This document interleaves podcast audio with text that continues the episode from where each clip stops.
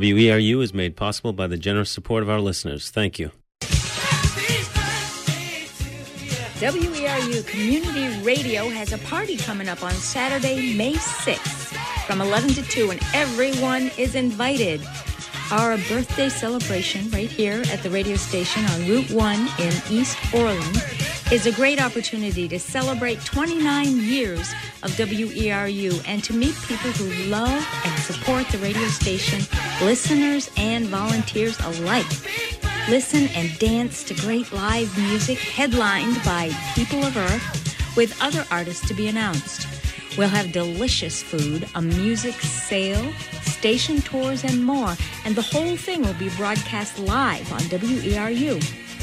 That's the WERU birthday celebration, Saturday, May 6th from 11 to 2 here at WERU on Route 1, heading east, six miles from Bucksport. We hope you can make it.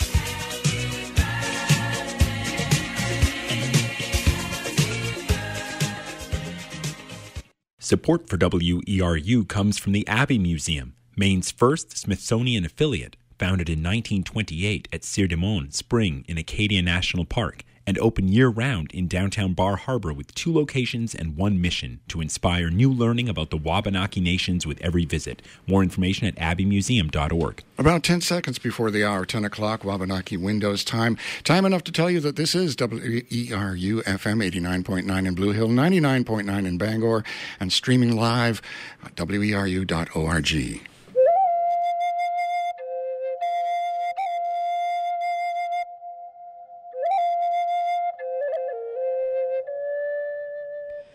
Welcome to Wabanaki Windows. I'm your host, Donna Loring.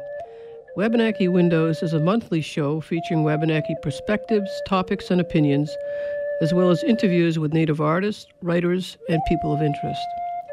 My guests today are Eric Mehnert, Chief Judge of the Penobscot Nation Tribal Court, Sherri Mitchell, Indigenous Rights Attorney and Director of the Land Peace Foundation, uh, as well as a Penobscot Nation tribal member and later on in the show, we'll have uh, Secretary of State uh, Matthew Dunlap. Our topic today is the uh, Indian Child Welfare Act. And uh, the reason we're talking about this uh, Child Welfare Act is because pe- a lot of people don't understand what it is. Um, and we're going to try to uh, let, pe- let you know exactly what it is and what it does and, and why we have it. Um, the other reason we're talking about that today is uh, because there's an effort by the far right, uh, led by the Goldwater Institute, uh, to abolish that act. So, um, uh, first of all, I want to check with uh, Sherri. Are you on the line? I am. Good okay, morning. Great. Good morning, Sherri. Eric. Good morning, Eric. Okay. Um, so, let's start talking about this, the Indian Child Welfare Act. And uh, I do want to say that uh, just to briefly tell you what it is, it's uh, it's it's an act that uh, was enacted in 1978 because of the disproportionately high rate of removal of Indian children from their traditional homes, and especially from Indian culture as a whole. Uh, before enactment, as many as 25 to 35 percent of all Indian children were being removed from their homes and placed in non Indian homes. Uh, and uh, that really became uh, a concern because we were losing our, our, uh, our future. So, um, Sherri, I'm going to let you talk first about the, your, uh, your take on the Indian Child Welfare Act uh, and how important that act is. Well, I think it's incredibly important because it addresses the longstanding threat to tribal culture, to tribal people, um, that began during the boarding school era, where Native children were taken away from their families and attempts to force assimilation of those children. Uh, it also is um, one of the um, identified aspects of genocide under the um, Convention on the Pre- Prevention and Punishment of Genocide, Article 2E. Uh, forcibly transferring children of the group to another group is is recognized as an act of genocide. And so when the Indian Child Welfare Act was first formed, they were trying to address that very issue. Um, that this was an ongoing act of genocide against Indian people by forcibly removing their children from their homes, their communities, from their tribes, and placing them with non native people um, was a, a, way to diminish uh, the future existence of the tribes and to uh, eliminate uh, further attempts to eliminate tribal people altogether here in this country. And right now, today, um, in there's a big case that's going on, the Oglala Sioux versus uh, Van Hunnik, where the native children in that state are 11 times more likely to be taken away from their families than non-native children, and over a thousand children have been removed um, against the regulations of ICWA and in violation of the due process um, clause of the Constitution, and not been giving proper um, process at the hearings. They've continued, despite the fact that they have been ordered to stop by a federal judge. They've continued to do this. It was 600 at the time that the case first started. Now it's a thousand children that have been taken, uh, and their parents aren't being given any opportunity to even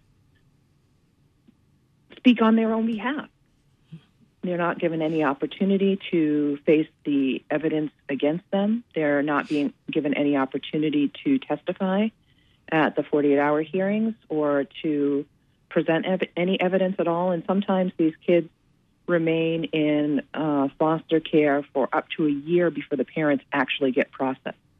And so the violations against the standard procedures for removal of children are being violated in extremely high numbers when it comes to the taking of Native children today in 2017. And so the importance of the Indian Child Welfare Act remains uh, vital to the preservation of Indian culture and to the preservation of Indian families. Judge Mehnert? Yeah, I think uh, in fact, uh, that was a, the exact case that I was been looking at as well, the, the Hunnik case, um, where actually they the tribe sued a state court judge, and as Sherri had talked about, uh, a federal judge found that the state court judge was violating due process.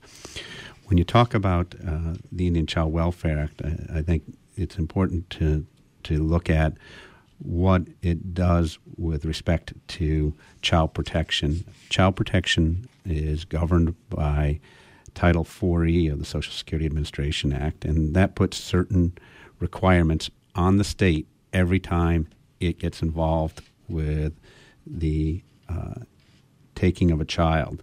And what what Sherri is talking about is that there is a if the child is taken without an opportunity for the parents to be heard, it's called an ex parte hearing.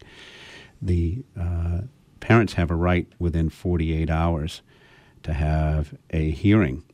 And at that hearing, they're supposed to be advised of certain other rights. And in the Van Hunnik case, um, the judge was not advising the Indian parents of the rights that they had to present evidence, uh, to testify, to challenge the state's evidence. In fact, uh, they were making specific findings um, that things were occurring without any evidence at all. Uh, they specifically with regards to what's called active efforts to reunify the family, which is required under federal law for the states to get Title IV-E funding. What ICWA does is say, okay, states, you get this Title IV-E funding, but there are additional requirements what you must meet when it comes to Native American children, and it requires uh, the uh, state to actively engage the tribe in a conversation about what should happen with regards to the children of the tribe. So, so there was a huge uh, issue with uh, states removing children from their homes, and and uh, basically adopting them out, and those and those children would never go back. And so it was sort of like an extension of the uh, boarding school era.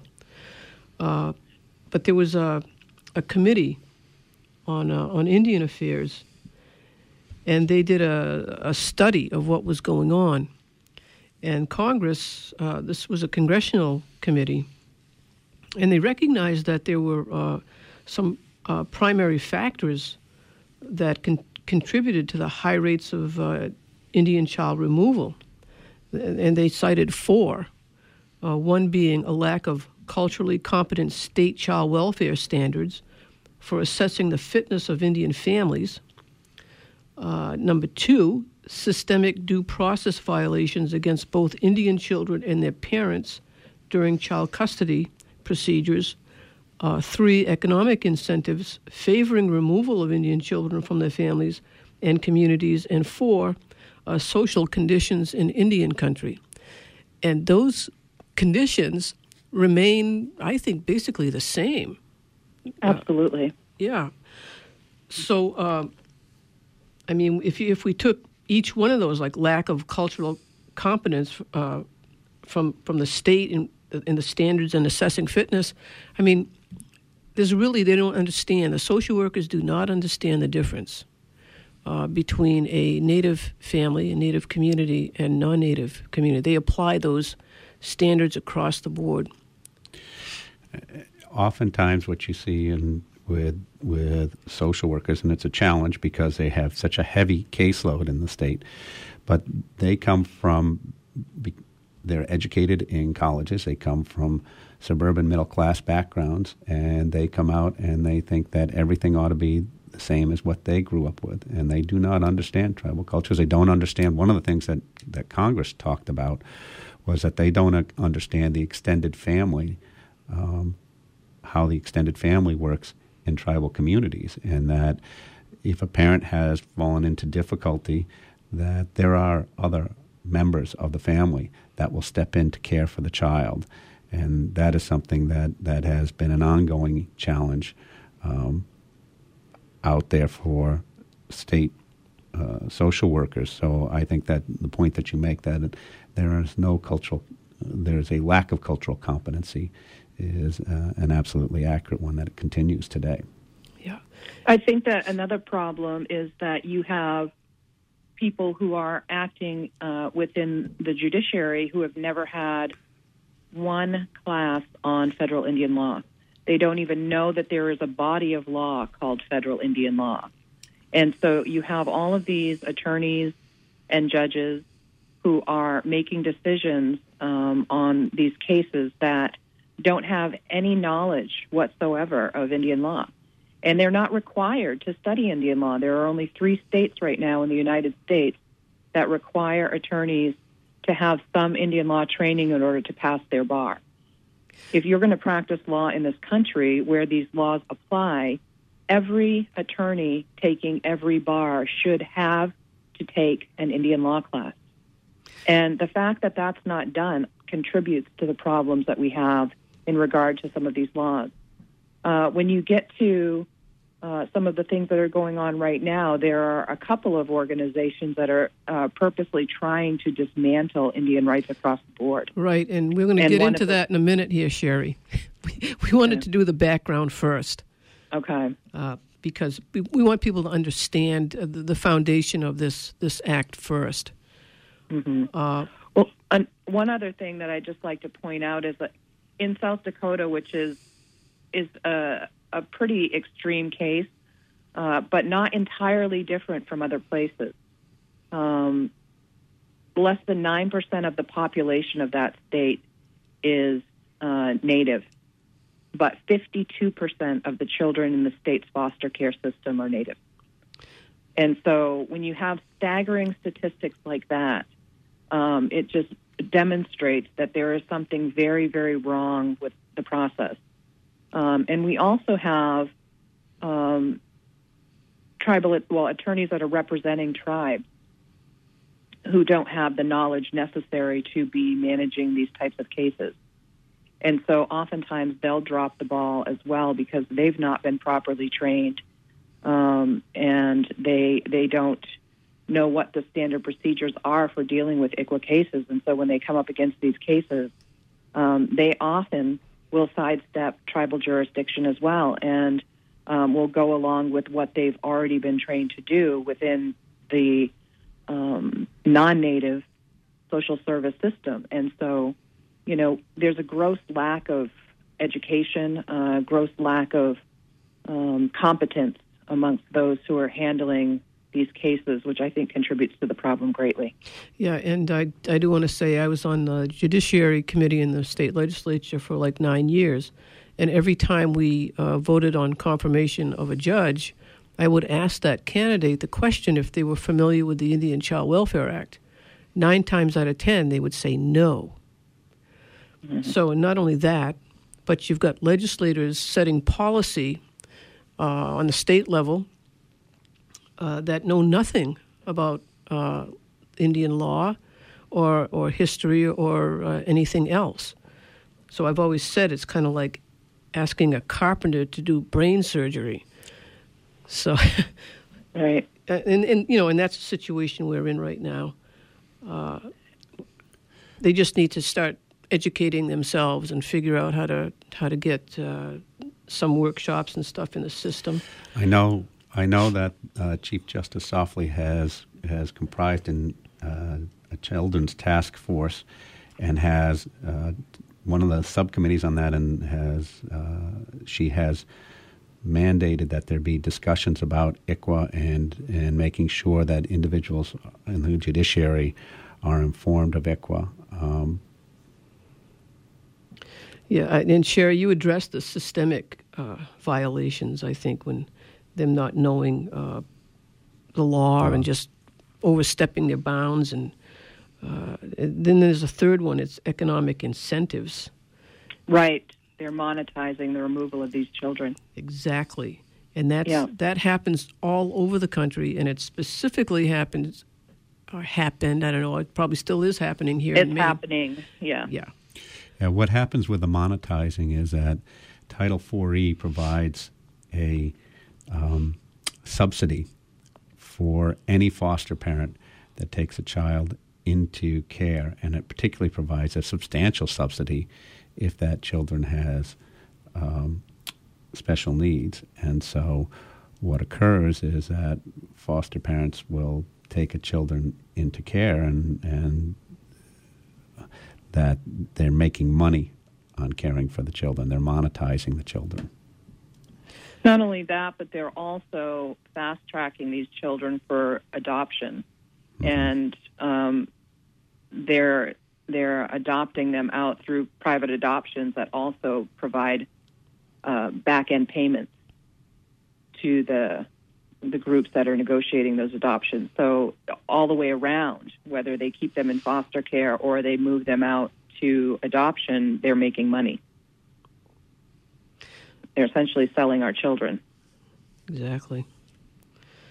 Um, it was. Uh, I'm just looking at the the background of the of the Child Welfare Act and why Congress acted to put that uh, act into law. And one of the things that uh, they found was that various groups, uh, such as, and I'm going to name the, one of them, is the uh, uh, the Church of Latter Day Saints, uh, had an Indian placement program that removed Indian children from their tribes and into church members' homes. So by ni- the 1970s, they had about 5,000 Indian children who were living in Mormon homes. Mm-hmm. So, you know, I mean, most of the, you know, I say most social workers are conditioned by, and I quote, the best interest of the child.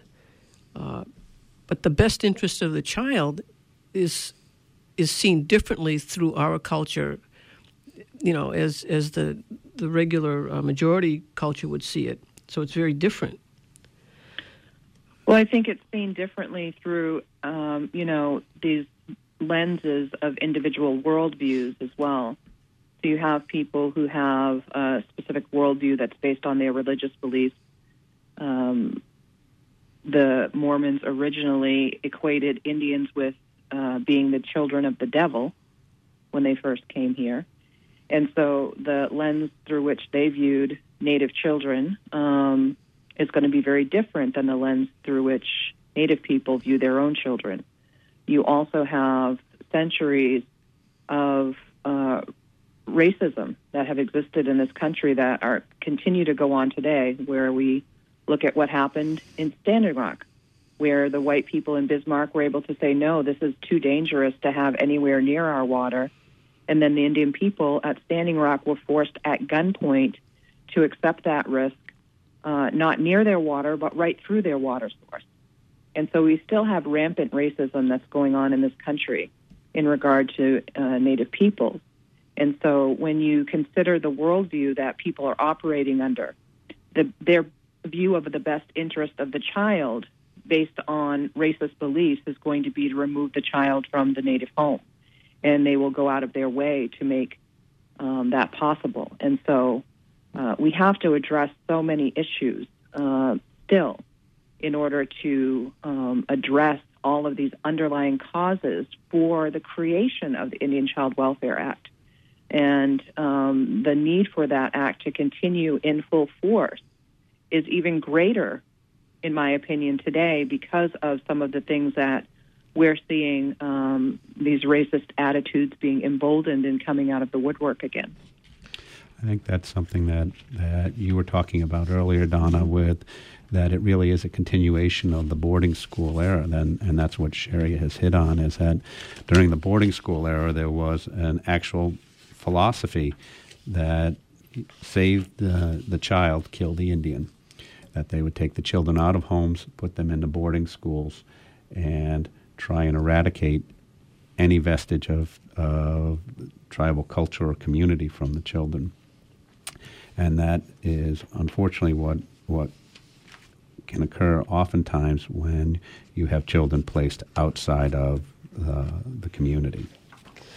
Yeah, I want to, uh, and I think it's a good that's a good segue into the uh, the Goldwater Institute uh, and their in their uh, philosophy or whatever. Um, the uh, just to explain what the Goldwater Institute is, it's a it's based out of uh, Phoenix, Arizona, and it's conservative and libertarian public policy. It's it's a think tank, and the uh, the mission is to defend and strengthen the freedom guaranteed to all Americans in the constitutions of the United States and all 50 states. The organization was established in 1988 with the support of former U.S. Senator Barry Goldwater the organization was primarily a public policy research organization until 2007, when it added a litigation arm, becoming the first state based policy organization to do so. Goldwater's litigation arm, the Scharf Norton Center for Constitutional Litigation, engages in lawsuits against government entities uh, access uh, across the United States since so now they're focused uh, on eliminating the Indian Child Welfare Act. Uh, and their reasoning for that, they say, uh, the uh, let me just read the a little bit here from what they're saying on their page. Uh, the pages uh, have asked the U.S. Supreme Court to intervene. This is a case, Indian Child Welfare Act case um, what is that? Let, just let me go through the. Okay, here, let me just say this. Okay. All Indian children are citizens of the United States entitled to equal protection of the law, uh, said Sandefur, who is their, uh, one of their uh, litigation attorneys. It's disgraceful that in the 21st century, our laws still segregate Native American children and disregard their best interests simply because of who their great, great, great, great grandparents were. We will not rest until Native American children are treated as equals and their best interests treated as the most important question in all of child welfare proceedings. Any comments on that? Plenty. I bet there is. yeah. Well, if uh, Indian children were to be treated equally, they wouldn't be taken from their homes at a rate that's 11 times higher than the rest of the population. We'll start with that. And um, to consider that uh, white mainstream America is the marker for equality that someone's own cultural background, their own um, tribal connections and familial connections don't rate as uh, bearing the same equality as what they view these children can be given within white society is a racist view. Um, I think also they um, aren't looking at um, the constitutional requirements that are being violated in regard to the taking of these children. Or, for instance, in the Van Hunnik case, um, parents weren't even afforded the right to counsel, and their children were being taken away. They, they're, you know, by law, they have a right to be represented when their children are being taken away. They weren't even being provided with that right. They weren't being provided with the right to confront the evidence against them. Their constitutional rights, their due process rights, are being violated grossly. Um, this is not equality. And so, all of the things that are being claimed um, by the Goldwater Institute, which also, I think, if you look at the players that are um, contributors to the Goldwater Institute, who are part of that group, um, you're going to see the same people who have been systematically attacking Indian rights across the board land rights, water rights. Um, you know, they were the ones that were behind the baby Veronica um, case that were funding in the background that case. Uh, that they have an agenda to dismantle Indian rights across the board because they represent some of the most notorious players in industry. And so Indian people have specific rights that provide protections for them and for their lands and their peoples that are unique within this country. And their purpose is to dismantle those rights in order to pave the way for industry to move across this country unobstructed. And one of the ways that they're doing that is by trying to continue these acts of genocide to eliminate tribal people through the removal of their children. But it's important to recognize that this is only one way that they're doing it, that they're also involved um, through other arms. There's a whole group of attorneys who call themselves the Indian Killers. Um, we came up against them when I worked for Fredericks Peebles and Morgan in Boulder, Colorado, where they were trying to get tribes terminated, to get all of their rights and recognition as tribes eliminated, so that industry did not have to follow the rules and regulations that were set forth for tribal land. So, you know, this is part of a bigger scheme, um, and we can't separate it from that larger scheme if we hope to be able to address it properly. And I, I want a couple of other statistics that go along with that equal protection analysis that Sherri did is the uh, in a case called the Mississippi Choctaw Indians, the Supreme Court found that the adoption rate of Indian children was eight times that of non-Indian children, and approximately 90% of it, the Indian placements were in non Indian homes. Um, so it's not equal anywhere across the board. And I think the other argument that, that Sherri has raised is the issue of sovereignty and the complete lack of recognition of sovereignty by the Goldwater Institute. That that is what has is at the bottom of the Goldwater Institute's attacks on ICWA is that they are trying to destroy tribal sovereignty. Now, there's a quote from this uh, Goldwater Institute. They said, uh, It's disgraceful that 50 years after Brown v. Board of Education, we still have racial segregation in this country, and not separate but equal, but separate and substandard. This is a law that makes it harder to protect Native American children against abuse or neglect and makes it extremely difficult for them to find permanent adoptive homes. Comments? Well, it's it's disgusting that after 40 years of having ICWA in place, that our children are still being forcibly removed from our homes in violation of the law, both the ICWA law and constitutional law, and uh, families are being torn apart, that we're still being subjected to acts of genocide in this country. That to me is what is disgusting. And so, um, you know, the the position of the Goldwater Institute um, when they're talking about uh, what they're talking about is forced assimilation. It's not about avoiding segregation. It's about forced assimilation. Um, our students you know, go to school with other children um, if we choose to have that scenario play out. We have the right to be able to educate our children within our own homes, but more so, we have the right to be able to raise our own children. And the um, the statements that they're making are um, just, in my opinion, absurd, and they have real no real basis in the law. In fact, they're furthering these um, racist acts of assimilation that began long ago in this country, and they're really promoting uh, continued assimilation of our children by fighting for the right to take our children away from us.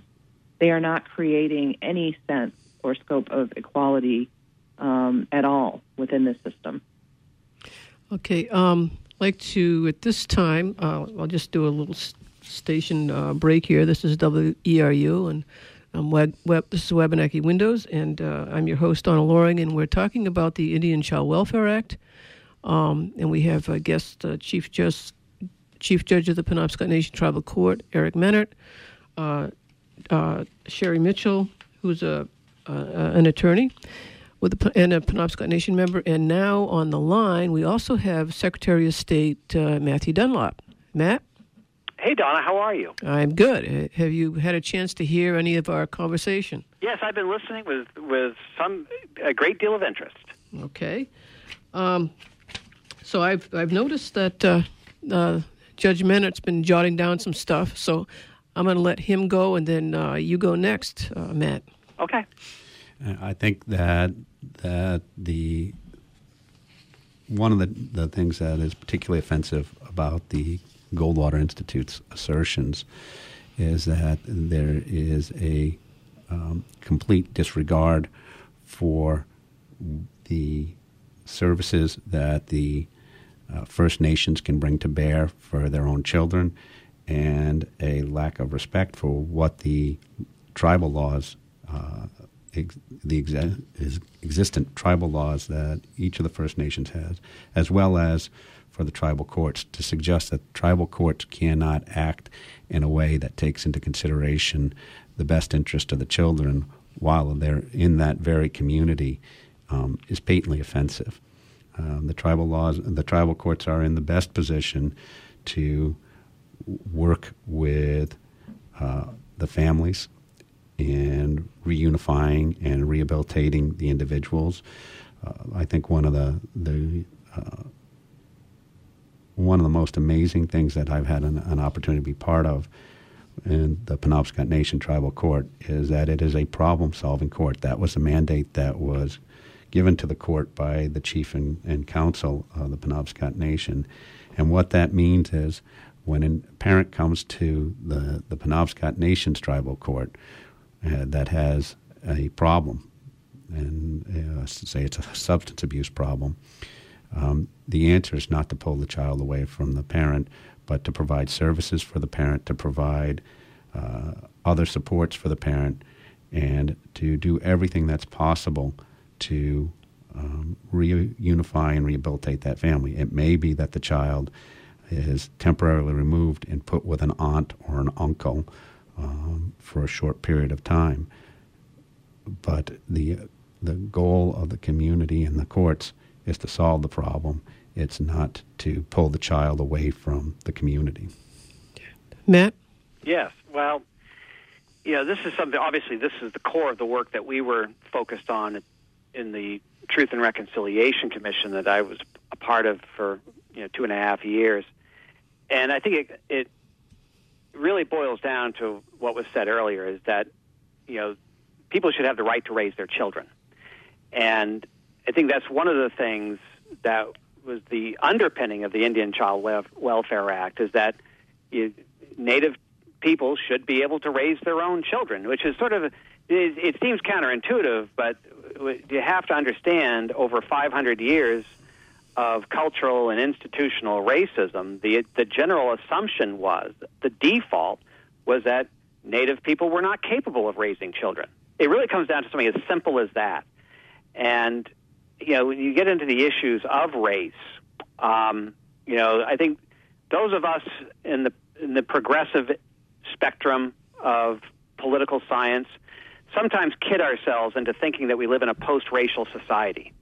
That you know, with the passage of things like the Voting Rights Act, the Civil Rights Act, the Indian Child Welfare Act, and and other monumental landmark pieces of legislation, that we now live in a post-racial society where race does not matter. Well, if people think that racism is gone, all they have to do is go to the news coverage of when we released the report from the Truth and Reconciliation Commission and just scan through the reader comments below. I mean, it was unbelievably scathing what people were saying um, about tribal people. So, you know, that's kind of the, the realm that we're working in here is that, you know, you have to break away from people's instincts about Native peoples and understand that they are people, that they, you know, have had a presence here for thousands of years and were very successful and thrived as societies before colonial contact. And that's been the big game changer is colonial contact and the relationship that's been broken since the 1400s. So projecting forward with how you deal with child welfare issues today, I think one of the things that Judge Mehnert understands, not only intuitively and instinctively, but from his practical hands on experience, is that these communities really do not only care about their children, but are really best positioned to take the best care of them. One of the things that we found, you know, in the child welfare system, the state child welfare system, is that even when they meant to do well, they often could inadvertently make a mess of things because they don't have they're, they're constrained by the number of foster parents that are available. And if you have a family with five children, that you know the family is in a desperate position, the children have to be removed, and there's no one available immediately in the tribal community. That doesn't necessarily mean that all those children are going to be placed together, just based on the logistics of it, and that creates further harm and greater damage.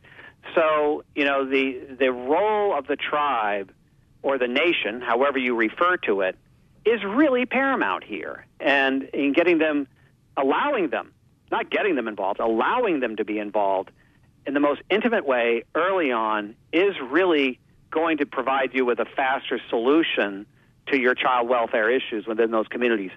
Really allowing them to live as a community and to take care of their children, keeping them in their culture and allowing them to thrive in their culture. Like I say, it, it sounds so simple to say it out loud, but those are the elements that have been missing now for many, many decades.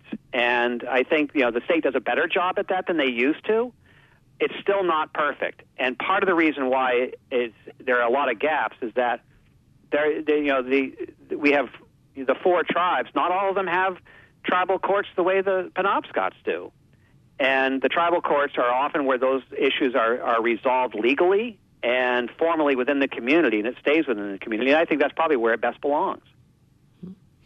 Sherri, do you have any comment? Well, I agree that that's where it best belongs. And, you know, some of the logistical issues that he's talking about in regard to having access to placements um, within the community that there there are efforts to increase the number of foster um, families that are available both on and off reservation so that the child still maintains contact with the community. And I think that um, we've all witnessed a lot of this um, really blatant racism that uh, Secretary Dunlap was talking about that we've um, seen it in regard to every one of the issues that the tribes have brought forth. The commentary has been scathing, has been um, horrific. And when there was uh, the offensive language bill was being uh, debated, I had was driving on the highway and had a tribal bumper sticker on my car, and a group of, of young people drove by my car and threw a glass beer bottle at my car as they were driving by and made derogatory comments uh, about the fact that I was a Native person. And so, you know, we have a long way to go in regard to healing those issues. Uh, one of the problems that I think we face is that there are a lot of people who are unwilling to recognize that that problem still exists. And um, in doing so, they are actually preventing any forward movement. So, to be able to have more people come forward and acknowledge, especially people who are in uh, some positions of power, such as our legislators, uh, to acknowledge we have, um, you know, the same some of the same arguments going on right now in regard to VAWA, and you know, which again reaches to the protection of the women and children within our communities. And so, when we have racist attitudes that are preventing us from being able to put in place the types of protections that we are most capable of putting in place for our own people, um, we have larger problems than just the social problems that are leading to these issues coming to the fore. When you have all of those underlying problems, those uh, racist attitudes and obstructionist attitudes in regard to tribal people, it actually hinders our ability to be able to solve our problems um, in the ways that are best suited for our people. And so, you know, those issues are all um, connected and they all have to be addressed in order for us to be able to move forward. Exactly. And, uh, you know, the other thing that uh, sort of per- perpetuates this sort of thinking is, you know, you get articles uh, in th- papers, newspapers, national newspapers like the Washington Post. Uh, and there's a guy na- named uh, George F. Will, who wrote an opinion on September 2nd, 2015. And the title of, of his opinion is uh, The Blood Stained Indian Child Welfare Act. And uh, he says something like uh, The ICWA forbids blocking payment in an Indian home because of poverty, substance abuse, or non conforming social behavior and this is according to the Goldwater report. This is in his uh, article. Uh, the ICWA was passed to prevent a real abuse, the taking of Indian children from their homes without justifiable cause, but by protecting tribal sovereignty without stipulating the primary importance of protecting the best interest of the children, the rights of the tribes have essentially erased those of the children and the parents who wish to adopt them. See, I, th- I think that just underscores the level of societal racism that's around us.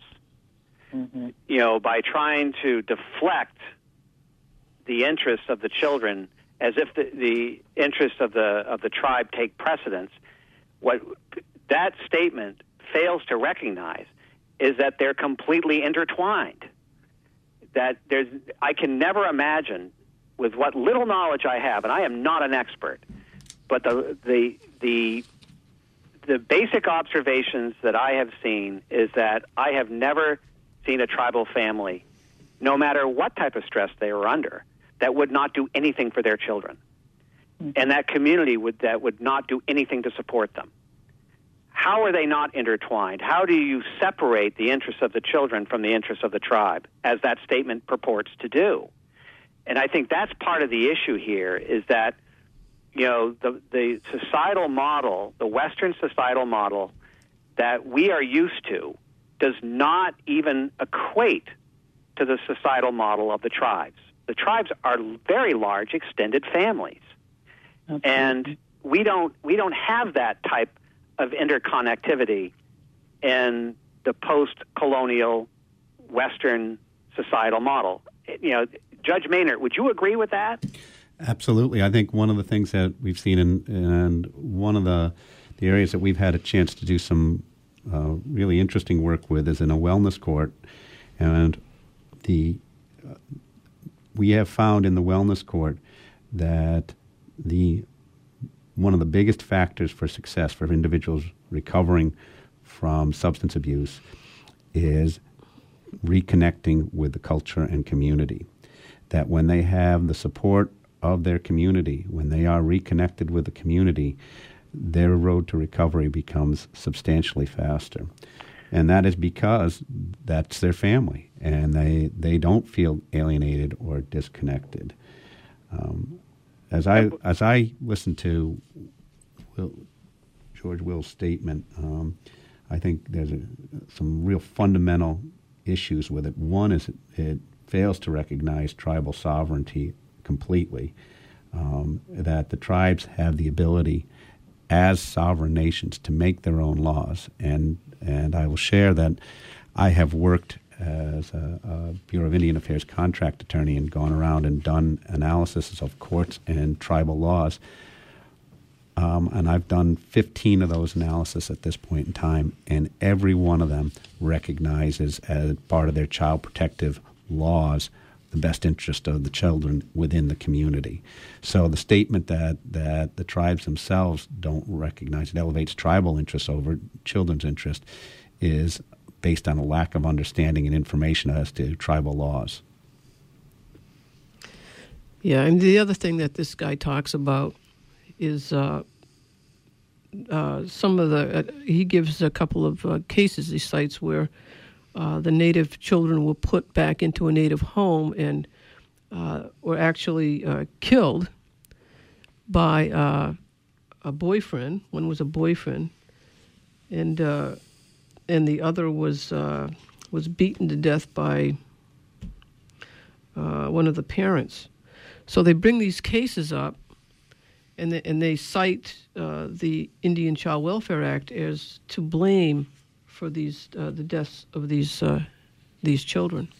Well, I, I think you know I, my view on that is tragedies do happen, but you know when you when you have situations, and I and I would quote Donald Soctomah when he came and spoke to the commission and told the story of going to the drugstore to cash a check that they received every month.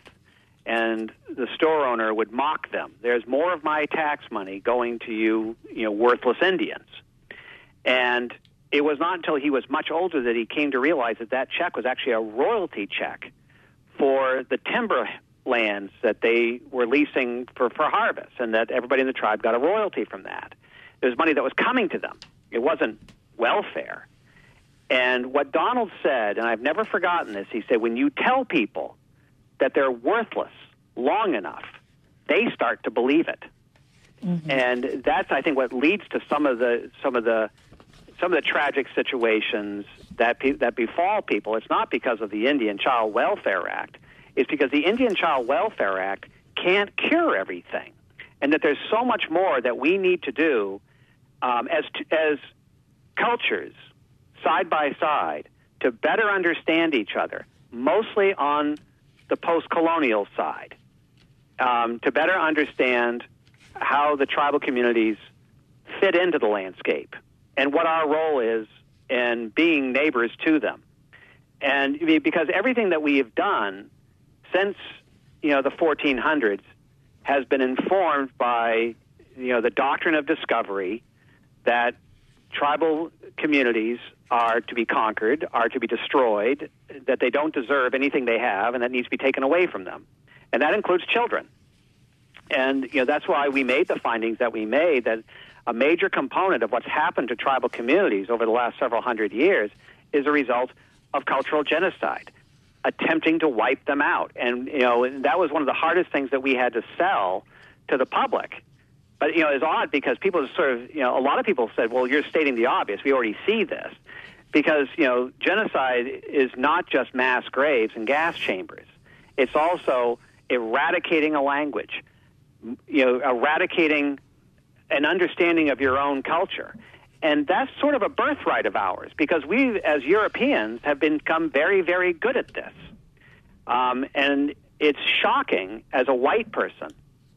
As a white person, it is shocking to me to comprehend what's happened to my own culture.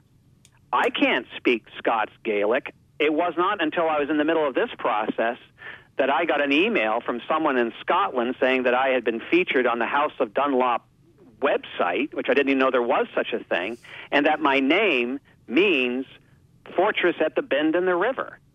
That was all erased from my cultural memory. And that is a, a, a trait that we have handed down generation to generation and that we then impose on others.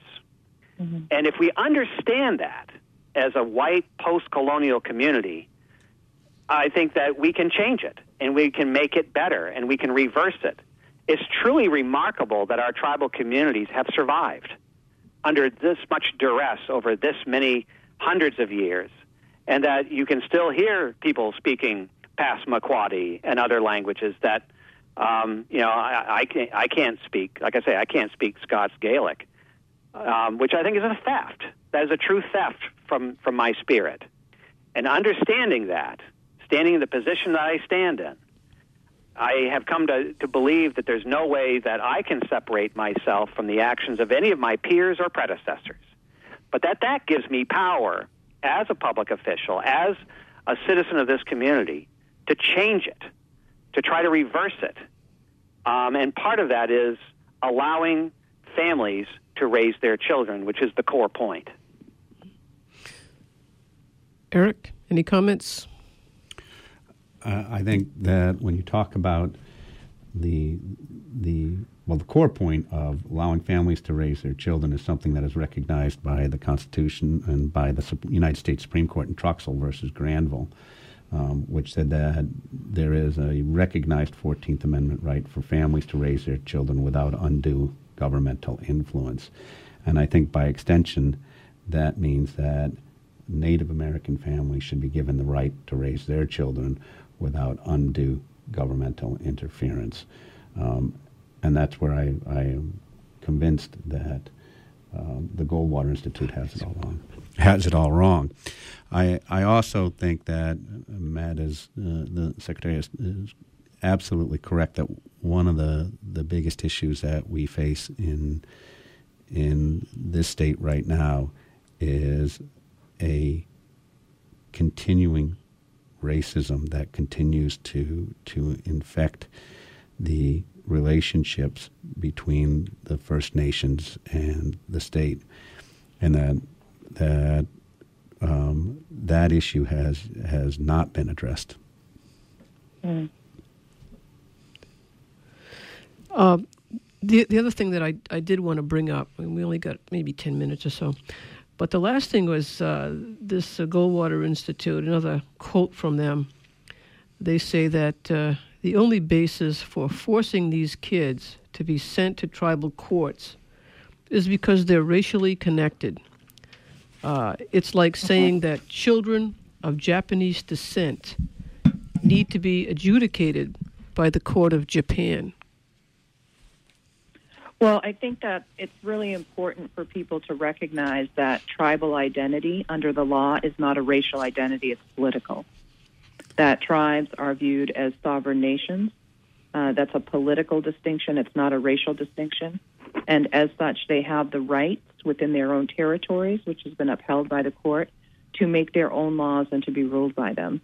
And so that statement is just completely out of touch with the reality. It just shows a gross lack of understanding of the political relationship that tribes have with the United States government. Absolutely. The, the law is very clear that um, that relationship was a, a legal status, not based on race. Matt? Yeah, I completely agree. I completely agree. I mean, this is one of the things I think that's a real challenge for many in the legal profession is the language of the law versus the people that it was meant to help. And, you know, I think the tribal communities, I think, have a much different read on what the law is meant to do than than many attorneys do. And I know that you know Judge Mehnert, Judge Mehnert and I have talked about this a lot. So um, I think we, we you know we agree on that point that um, you know the the basic core of the Constitution is to protect people, not harm them. Right, and uh, there's a a little quote here from Jack, Jacqueline Pata. I don't know if uh, she's still the executive director, but she was the executive director of the National Congress of American Indians. I think this was a few years ago. She said that uh, this is a colossal misunderstanding of, of tribal treaty rights.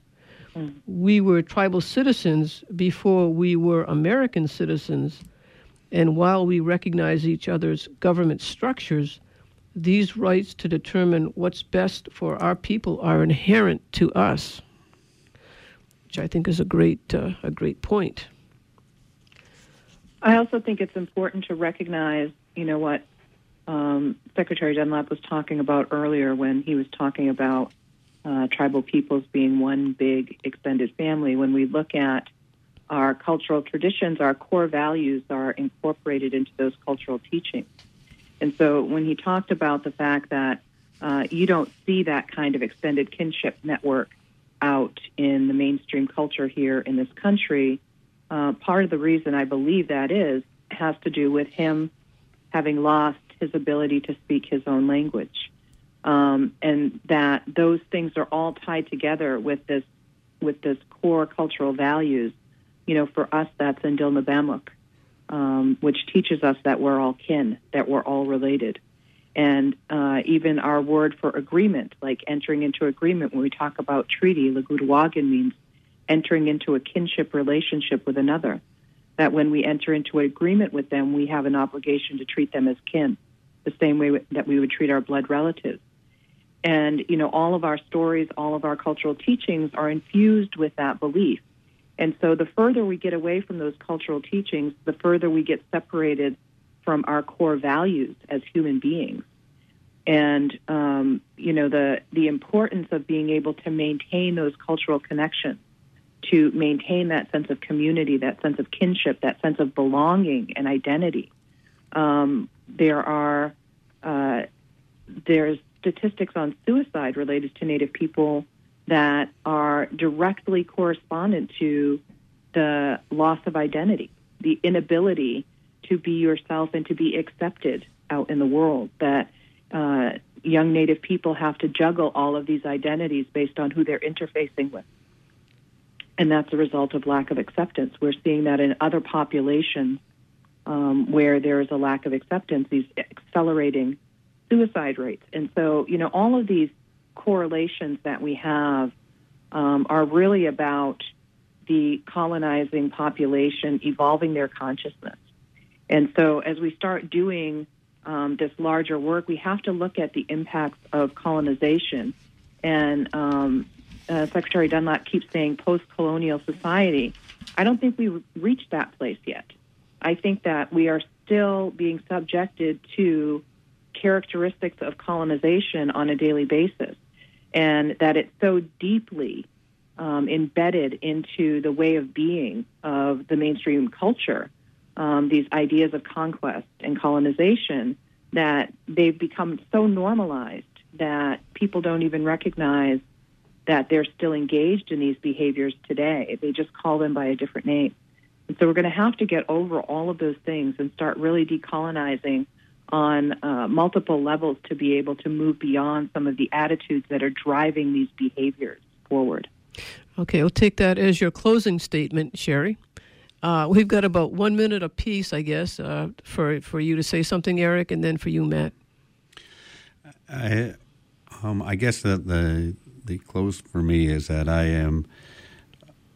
I I find that the Goldwater Institute's attack on ICWA um, is nothing more than an attack on tribal sovereignty, um, which has to be stopped. Um, to, to allow a continuing attack on on the tribal on ICWA basically would be to allow the mainstream to come in and take tribal children away from the tribes and, and eradicate the tribes themselves. Okay, Matt. I think you know. I think the Indian Child Welfare Act was a huge step forward. The Truth and Reconciliation Commission was a step forward. I think what the Goldwater Institute statement indicates is that we still have an awful long way to go. Okay.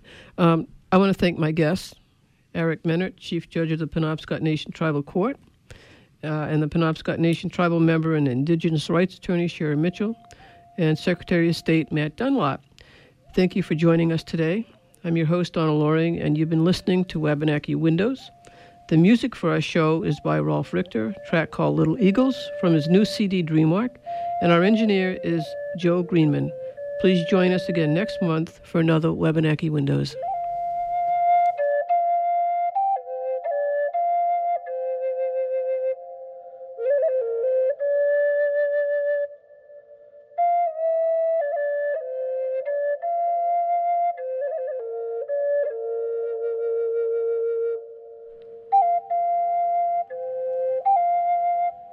You're listening to WERU 89.9 in Blue Hill, 99.9 in Bangor, and streaming at WERU.org. It's 41.6 degrees outside our studio in Orland, Maine. Beautiful downtown Orland. Actually, East Orland, but still part of Orland. And we like being part of Orland. Uh, let's take a quick look at the weather. Partly sunny for the rest of the day with a high near 44. Uh, northeast winds 8 to 10. Tonight, partly cloudy with a low around 33. Southeast winds 3 to 6 miles an hour. Partly sunny Wednesday with a high near 43. South 8 to 13 miles an hour. Are all news sources reliable? Join the Democracy Forum discussion 10 to 11 a.m. on Friday, April 21st. John Christie